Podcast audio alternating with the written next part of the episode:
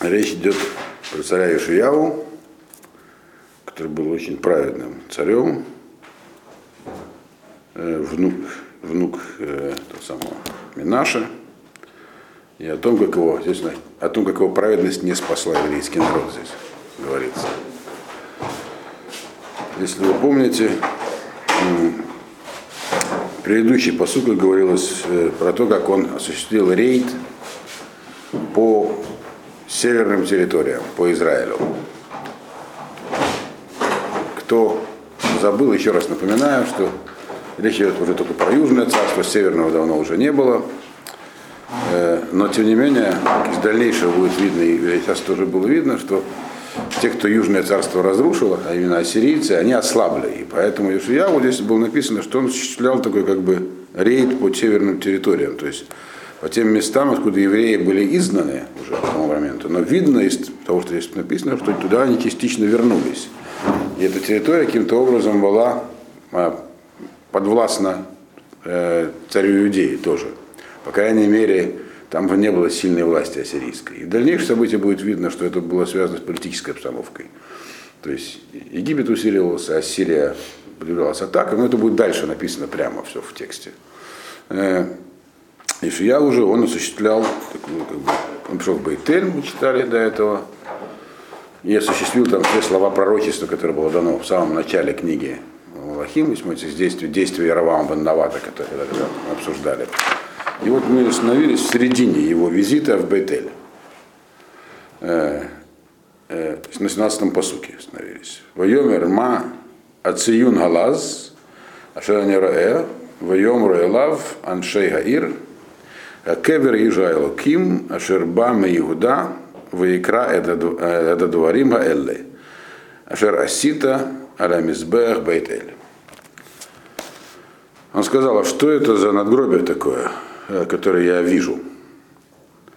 Ему ответили жители этого места, это могила этого Божьего человека, то есть пророка, который пришел из Иуды, и он, так сказать, нам провозгласил все эти слова, то есть все эти вещи, которые ты сделал с алтарем Бетеля. Ну, напоминаю, наверное, уже забыли, о чем идет речь. Так?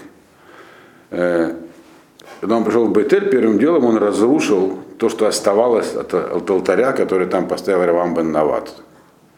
Э, когда царство делилось на два, напоминаю, Равам бен Нават вел там новый культ именно в Бетеле, на границе с Иудой поставил золотого тельца, второго на севере.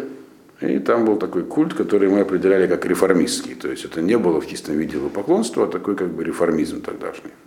То есть они как бы, Бог это Бог, Всевышний тот же самый, но мы будем по-другому осуществлять служение Ему, по-своему. Это было сделано, как вы помните, политическим соображением, чтобы народ не ходил на юг, в Иерусалим. Он, значит, он пришел и разрушил этот алтарь сейчас окончательно и осквернил его. Как осквернял, мы тоже кстати, кости животных туда бросали и так далее. Э, Все, что он сделал, он сделал э, в исполнение пророчества, которое было 300-350 лет до этого. Опять же, это, надеюсь, что, помните, это было в самом начале книги Малахим, когда Ирвам бен Нават начал все это, к нему пришел, был прислан пророк из Иудеи пришел и сказал ему, что будет с тобой, этим алтарем, как он расколется, и твои, с твоими костями будет и так далее. Этот пророк, помните, погиб на обратном пути. Так? А там рядом с ним, э, то есть там был местный товарищ, который тоже называл себя пророком, про него здесь дальше написано будет, который, э, которого тот останавливался. И там между ними был разговор, но этот пророк был фальшивый, местный, а этот был настоящий. Так вот, то, что он увидел здесь, э, то есть когда он отдавал приказы о том, чтобы вырыть кости тех, кто там, всех, кто служил у этого алтаря, сжечь их, разрушить алтарь, он увидел там такую могилу. Пишет, э, есть разные комментарии, что же он конкретно увидел. Донский Барбанель говорит, что он увидел необычное строение, такое, которое хорошо сохранилось, такой как бы мавзолей такой красивый. Раши пишет, что он увидел в том, что там была странная растительность, некая тоже была такое надгробие. С одной стороны росли красивые цветы и кусты, а с другой колючки и всякие сорняки. Э, и это, это на его внимание, а в принципе вот тем занимались его люди. Они выкапывали из могил тех, кто был похоронен, то есть всех служителей этого культа, которые там Это было 350 лет назад началось все. На протяжении и, ну, этого времени там много кто сменился. Все, поскольку пророчество было сказано, что его кости, ваши будут сожжены на этом алтаре, вот их выкапывали, выбрасывали. И он сказал, а он сказал, вот, а это чем могила? Спросил. Ему ответили, что это вот как раз могила того самого человека, который и сказал, что все так и будет, как ты сейчас делаешь. То есть, получается, эта традиция сохранялась у местных жителей 350 лет.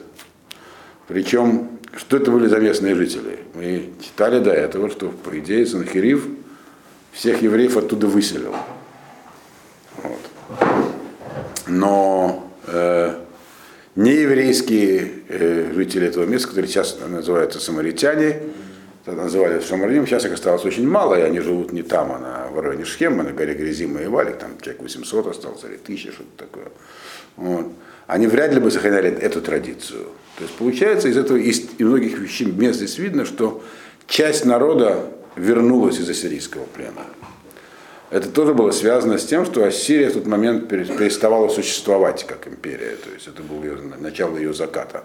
То есть ее атаковали вавилоняне и медийцы, что в дальнейшем, э, в дальнейшем привели к ее то есть, э, уничтожению. То есть это уже начало времени на выходная цара, который в итоге и храм разрушил.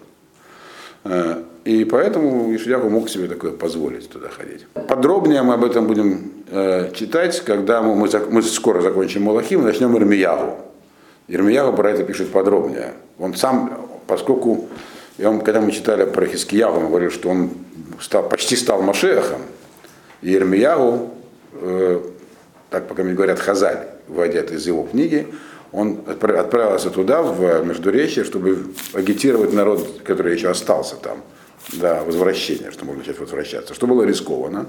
Центральная власть это по-прежнему запрещала, но центральная власть ослабла. И поэтому видно, что некоторые из многих намеков, которые здесь разбросаны по книге Малахим Девреме, видно, что, по крайней мере, часть народа вернулась, и каким-то образом, хотя это и не было официальной территорией Иудеи, Южного царства, но э, как бы были такими вассальными подвластными территориями. То есть самаритяне там Шамараним, которые называются в Геморе Кутим, там по-прежнему жили основное население, они там жили еще долго, вот, до фактически конца периода второго храма, но уже там появилось новое еврейское население, правда, как потом выяснится, ненадолго. Вот. Короче говоря, он эту могилу увидел и велел ее оставить. Но эта могила, как мы видим, была двойной дальнейшего.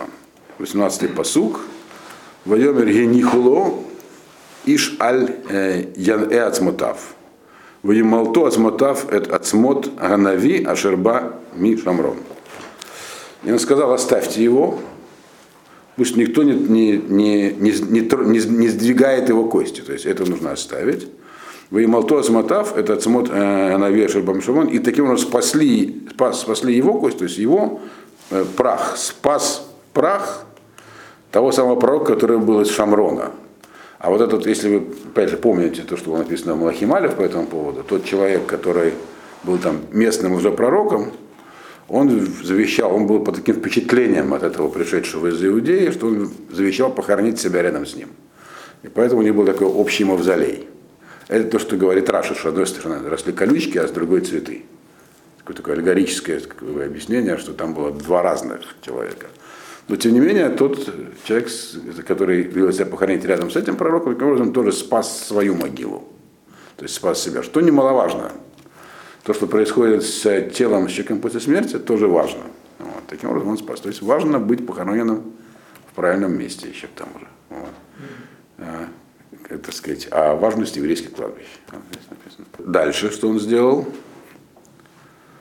19-й посуг. Вегамат коль Батейха Бамот, Ашер Баарей Шомрон, Ашер Асу Малке Исраэль, Легахис Хесир Йошиягу, Ваяас Лахем Кехоль Гамасим Ашер Асаба Бейтель. Также все алтари, которые были во всех городах Шамрона, которые делали цари Израиля, чтобы сердить э, чтобы как бы делали наперекор воле Всевышнего всех, кто же убрал Ишиягу, э, и сделал с ними то, что сделал с алтарем в Бейтеле. То есть они все были разрушены. То есть получается, что эти самые алтари, мы знаем, что в, э, в Шамроне, во времена, когда там еще было Израильское царство, там было много разных идолопоклоннических культов, но они были чисто поклоннические, были короткие периоды времени, вот, во времена Ахава, а так там были вот эти самые, как бы, э, такие же алтари, как в Бейтеле, то есть местные культы, которые, в принципе, были служением Всевышнему, Богу, но на свой такой реформистский манер. Они все были срыты, это тоже была часть пророчества. Просто дело в том, что во времена, когда это все начиналось, когда только Яровам бен Нават все это устроил, еще не было Шамрона. И города такого не было, и местность так не называлась. Поэтому пророчество было только про этот алтарь. Но поскольку его как бы копии, его э, отделения появились во всех городах, то, следовательно, оно на них тоже распространялось, поэтому Ишиява их тоже все убрал. Ишиява, как мы видим, строго следовал всем словам пророков и букве закона. Хорошо. То есть он был действительно таким. Дальше, будет, дальше его роль будет прямо описана здесь, в словах, поэтому в тексте не будем сейчас ее э, не будем предвосхищать. Но этим он не ограничился.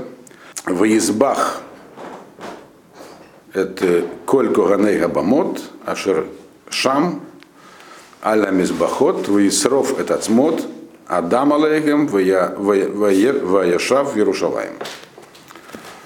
И зарезал он там всех служителей этих алтарей, которые были там, на этих алтарях, э, и сжег их человеческие кости на этих алтарях и вернулся в Иерусалим. Такая довольно странная и жестокая процедура, она имеет простой смысл. Пророчестве, которое было сказано вот тогда, вот еще времена Ирвама, 35 лет до этого, сказано этим вот самым Каганим, которые, священникам, которые там служили, что ваши кости будут, вы, будете, вы и ваши кости будут сожжены на, на, на вашем алтаре. Поскольку это сделать данное было невозможно, сам по себе алтарь в Бейтеле уже не функционировал в этот момент. Он давно уже не функционировал. А, но его как бы э, ответвления, они были по всем другим местам. Поэтому пророчество обстрелялось на них. Э, а для чего было сжигать там человеческие кости, это и есть способ осквернения места, то есть больше оно не, не может быть пригодно ни для какого сакрального действия. То есть он их э, покарал, э, казнил, алтари уничтожил. Не только в, в Иудее, но и в Израиле, получается. И вернулся в Иерусалим, выполнив свою миссию.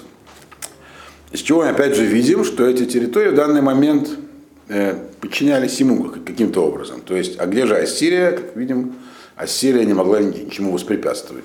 Что удивительно, удивительно другое, после того, как было разрушено их царство, они побывали в Галуте, в, как я это, это которые вернулись из Ассирии, они все равно взялись за старое. То есть видно, насколько глубоко это в них укоренилось. Ну, может, они уже не знали другой традиции? Другая традиция все время существовала в Иерусалиме. Вот. Можно было ее не знать, но про, не знать про нее было невозможно. Тем более, когда вот э, такие в, в Иерусалиме происходили очень громкие события. 50 лет Минаше, потом дальнейшие события. Минаш, который побывал в плену в Ассирии. Это очень важная информация, потому что она нам помогает понять, а что, собственно, произошло, почему, почему Ешиягу, его деятельность в итоге не увенчалась успехом. Здесь в основном объясняется, как работает пророчество, как, как взаимодействуют пророки с царями и так далее.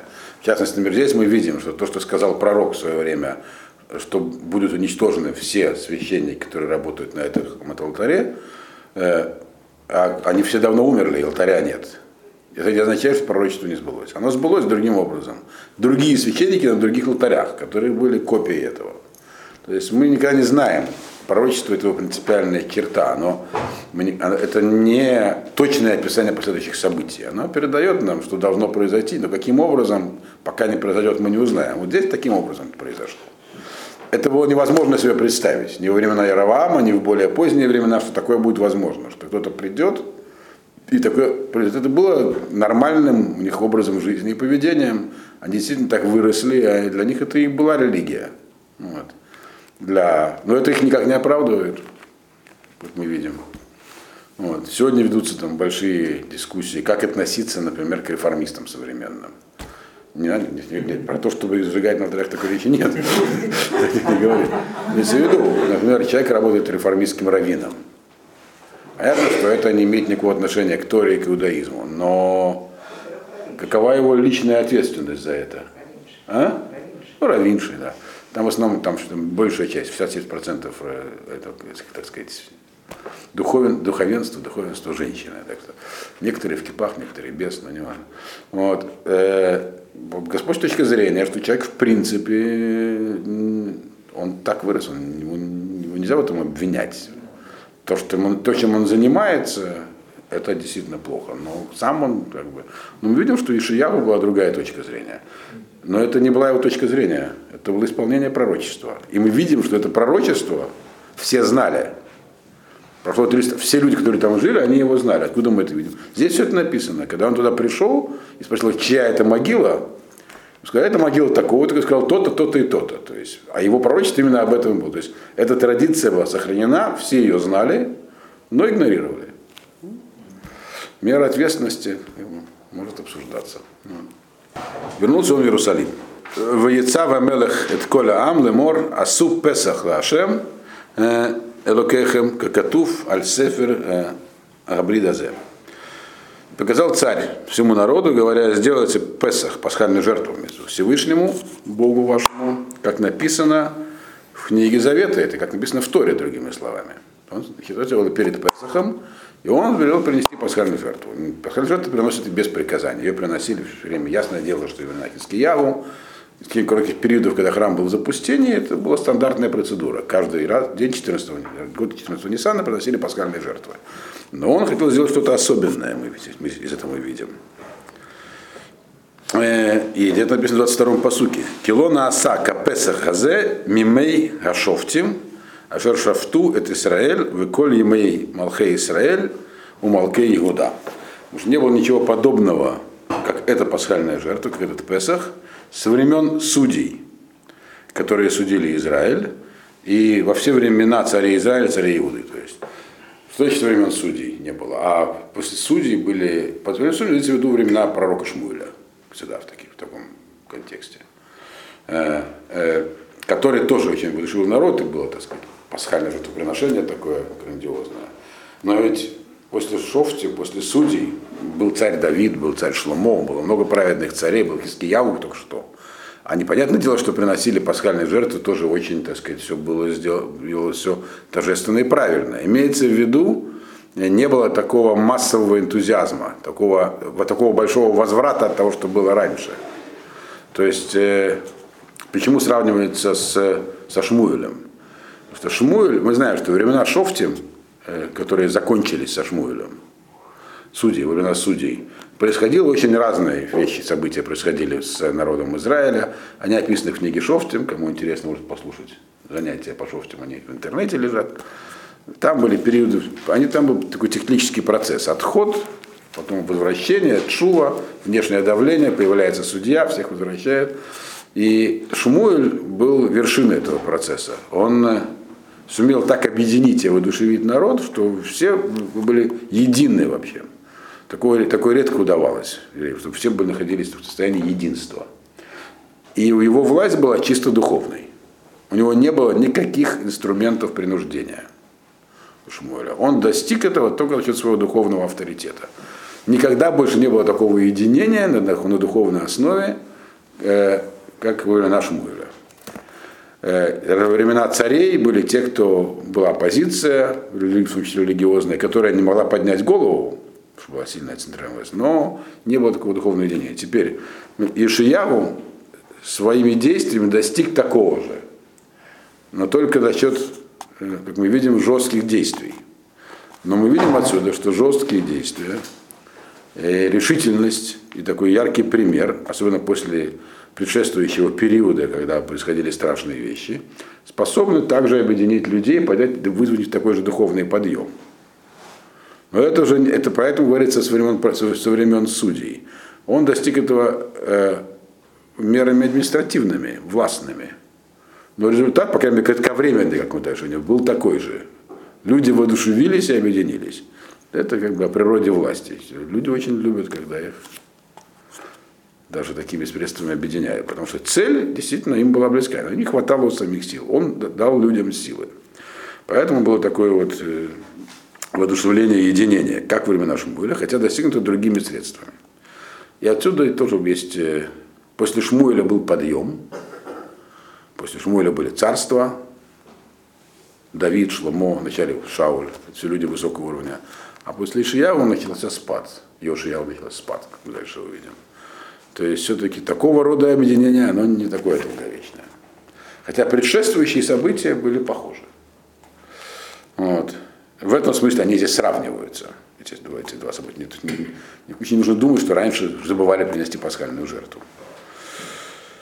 Дальше, 23-й посук. Ки им бешмонае срешана ле мелех Йошиягу наса Песах Азела Ашем Берушалаем. И вот только вот этот, этот момент наступил э, на э, 18-й год царствования Шиягу, было сделано это пасхальный этот Песах Всевышнему в Иерусалиме. То есть у него это тоже заняло время, сумел все это сделать.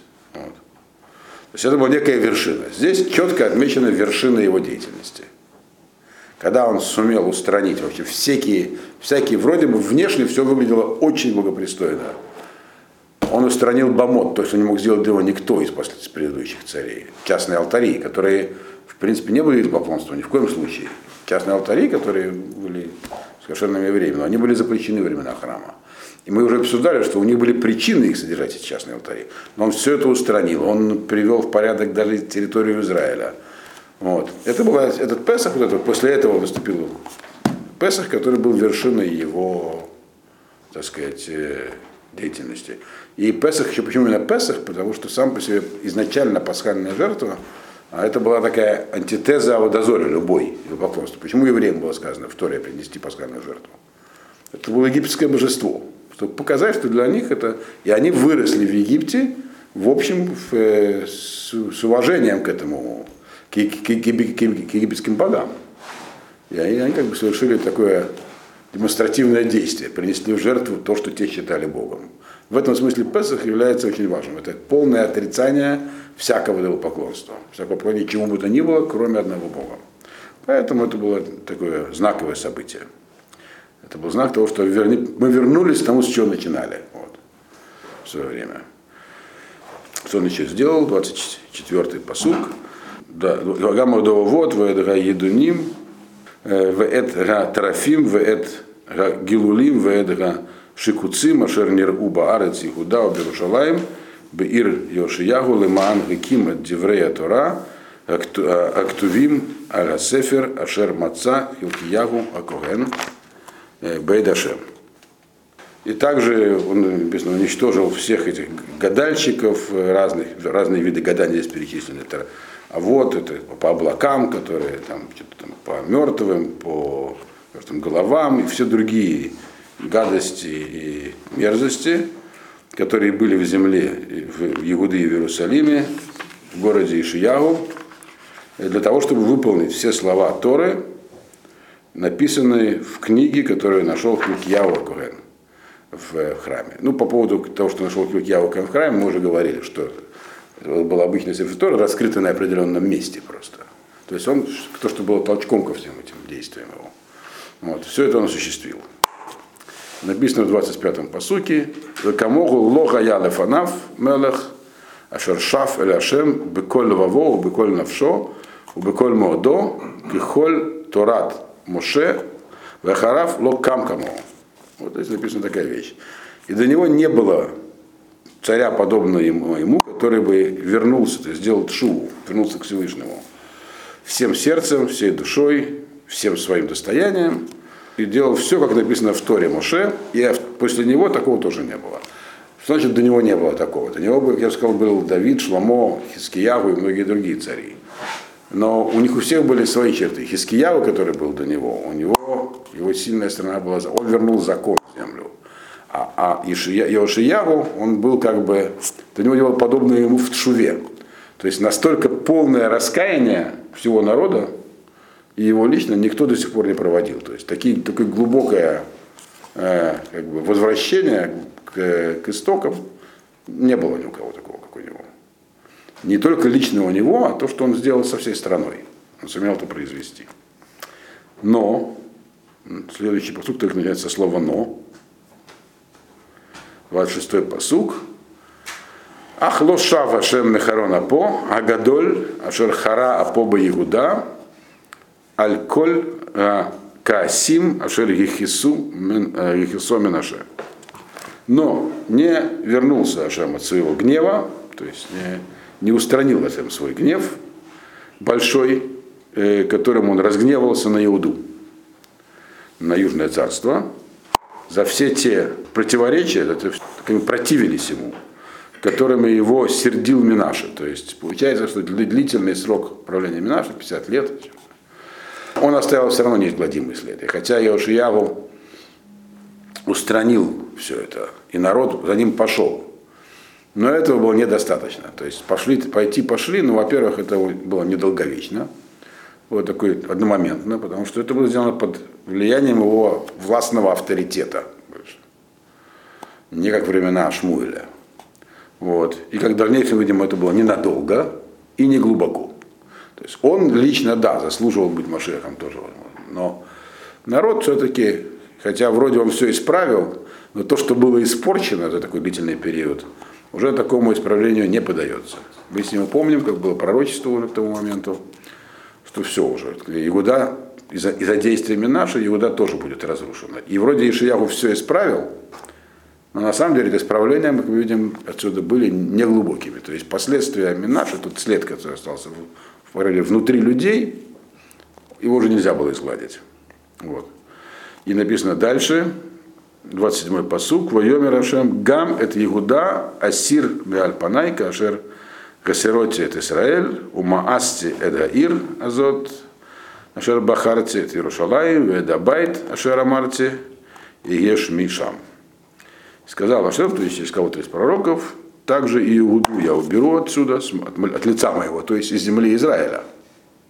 Что от лица его означает из земли, на которой как бы обречено лицо Всевышнего. То есть из земли Израиля, то есть Галут состоится, как убрал я Израиль, и вот, как бы, как сказать, возгнушался я этим городом, который я выбрал, Иерусалимом, и этим домом, при котором я сказал, что мое имя будет там. То есть все эти меры, после того, как там в храме наше поставил десятки разных алтарей, после того, как он убивал людей там, и, в общем, все, что он делал, это уже, то есть да, исправления были все возможные сделаны, но след все равно уже этот вот не было не изгладить, то есть Галут стал необходимым, здесь написано.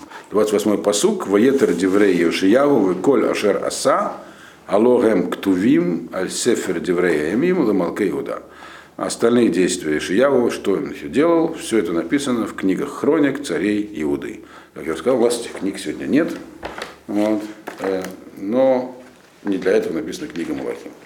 Писал я пророк Ирмияу, как я уже говорил, он писал ее не для того, чтобы давать уроки истории. И дальше описывается политическое событие, которое произошло в его время. И как он погиб, собственно говоря. 29-й посук. Баема фала паронехо, мелех Мицраим, аль мелех Ашур, аль нагар прат, ваелех гамелех Йошиягу, ликрато, ваемитегу бемегидо, кирото-ото.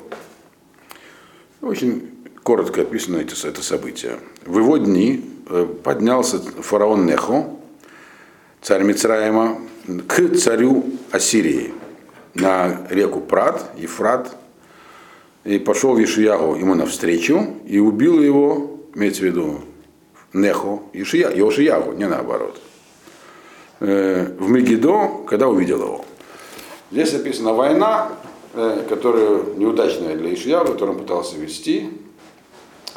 Более подробно в Евреям им написано, и в Ирмияху мы потом прочтем про это. Кстати, причины, почему э, деятельность Яр не увенчалась успехом, то есть не отменила Галут, они изложены подробнее в Ирмияху, в третьей главе.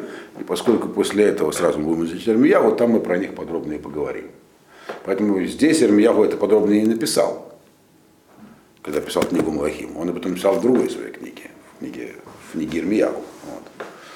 Так вот, здесь написано, что был такой фараон Нехо, очевидно имеется в виду Нехо II, по-моему, из 26-й династии, вот, который в это, как раз во времена Йошиягу он пошел э, к царю Ашура на реку Прат. Не воевать с царем Ашура он пошел, а оказать ему поддержку. Против кого сейчас объясню. На встречу ему вышел Ишляу, который с войском, э, и когда самый Неху или кто-то из его увидели Ишияву с войском, они его сразу убили. Ишияву. Что там была за война, что почему Ишияу вышел ему навстречу?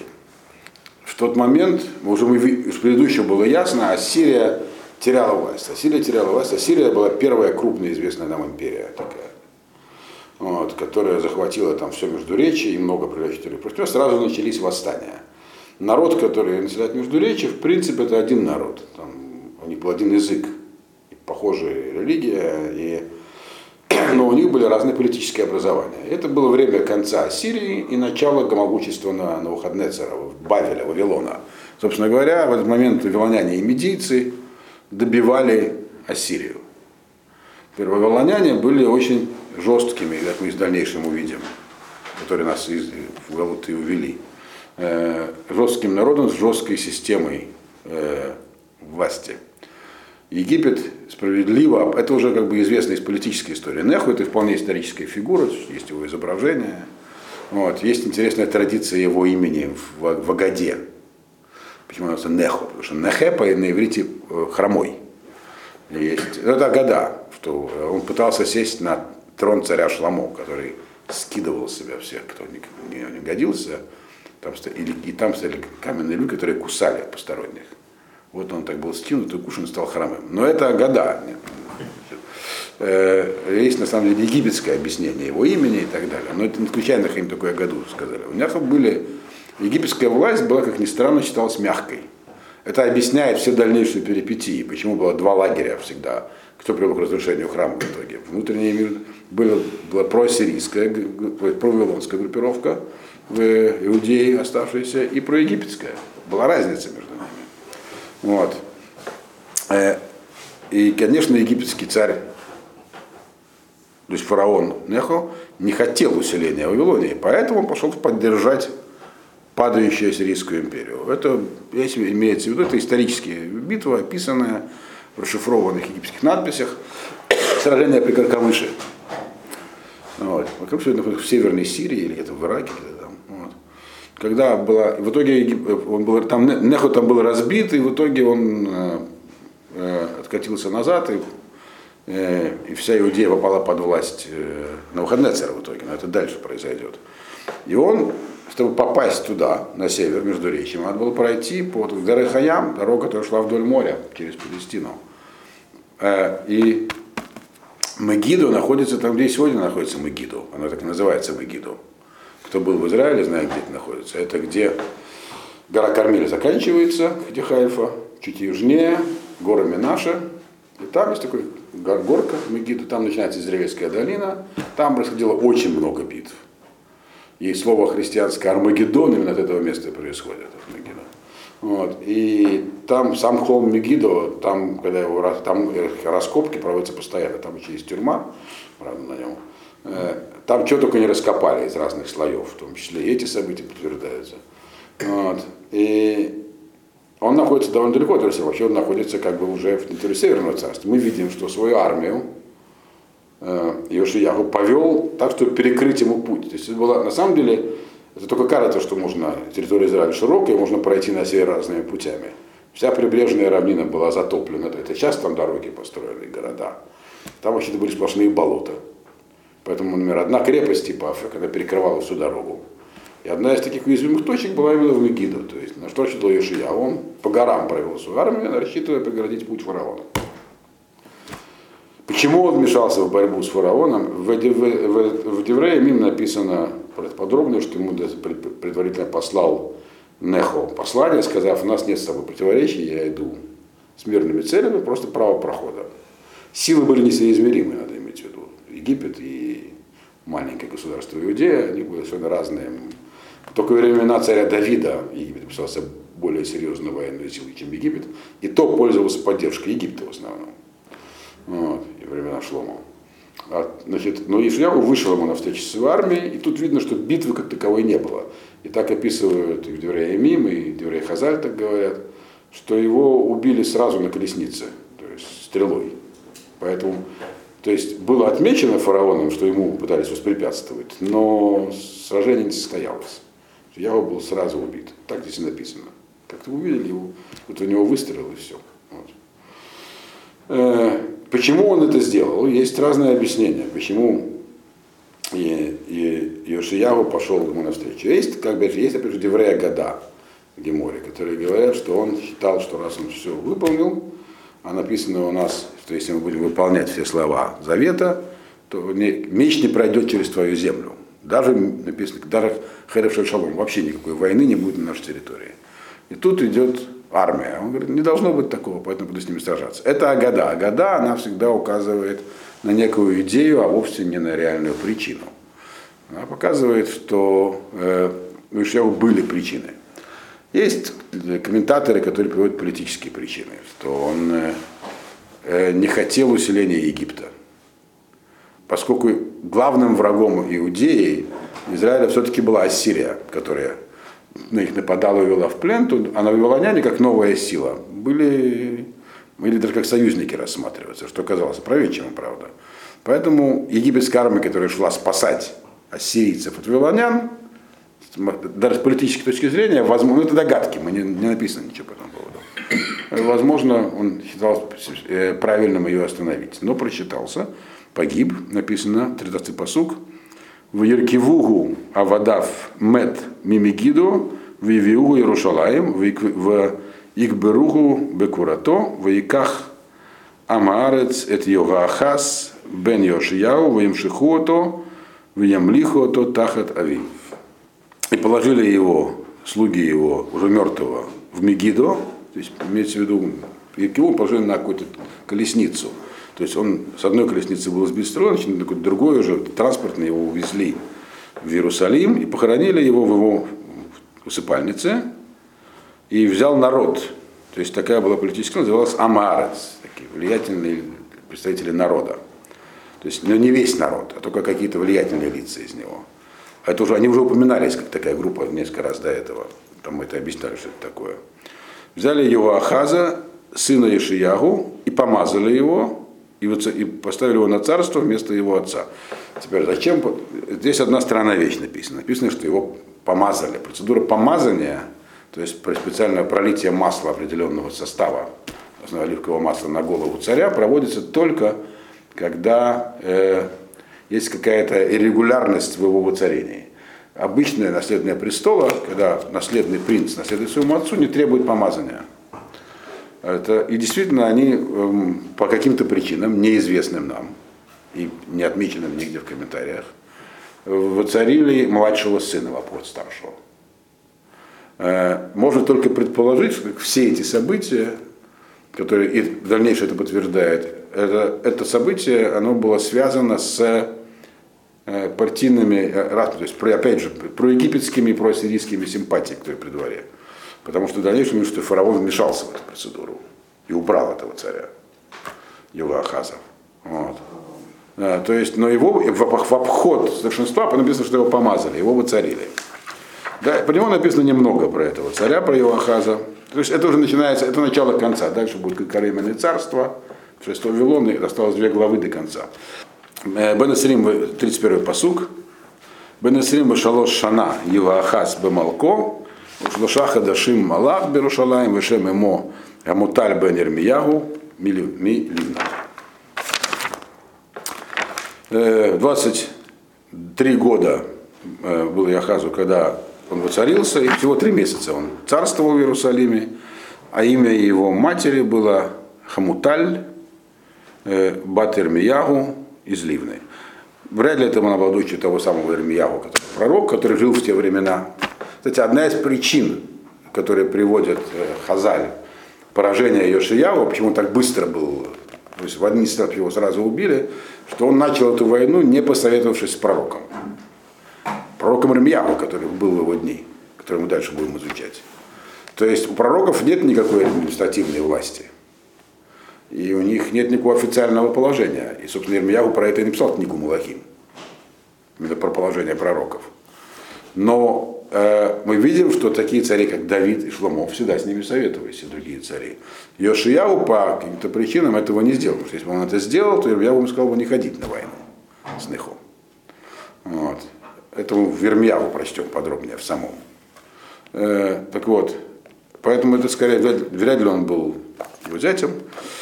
Но у него описано, значит, сколько он лет царь, он три месяца царствовал, его мать была Муталис из, из Ливны, потому что Ливна это не совсем то место, был Ирмияву. И кто про него еще сказано в 32-м посуке? «Вая зараба и Ашем, кихоль ашер асу аватав». И делал он злое в глазах Всевышнего, как делали его предки. То есть те предки, которые были Минаши, его сыном и так далее. То есть ничего хорошего. То есть сразу начался откат э, после смерти Йошияу. Причем с легкостью. Вот, то есть объединение сверху, оно как бы объединило народ на время, но дальше начало а, вот, рассыпаться.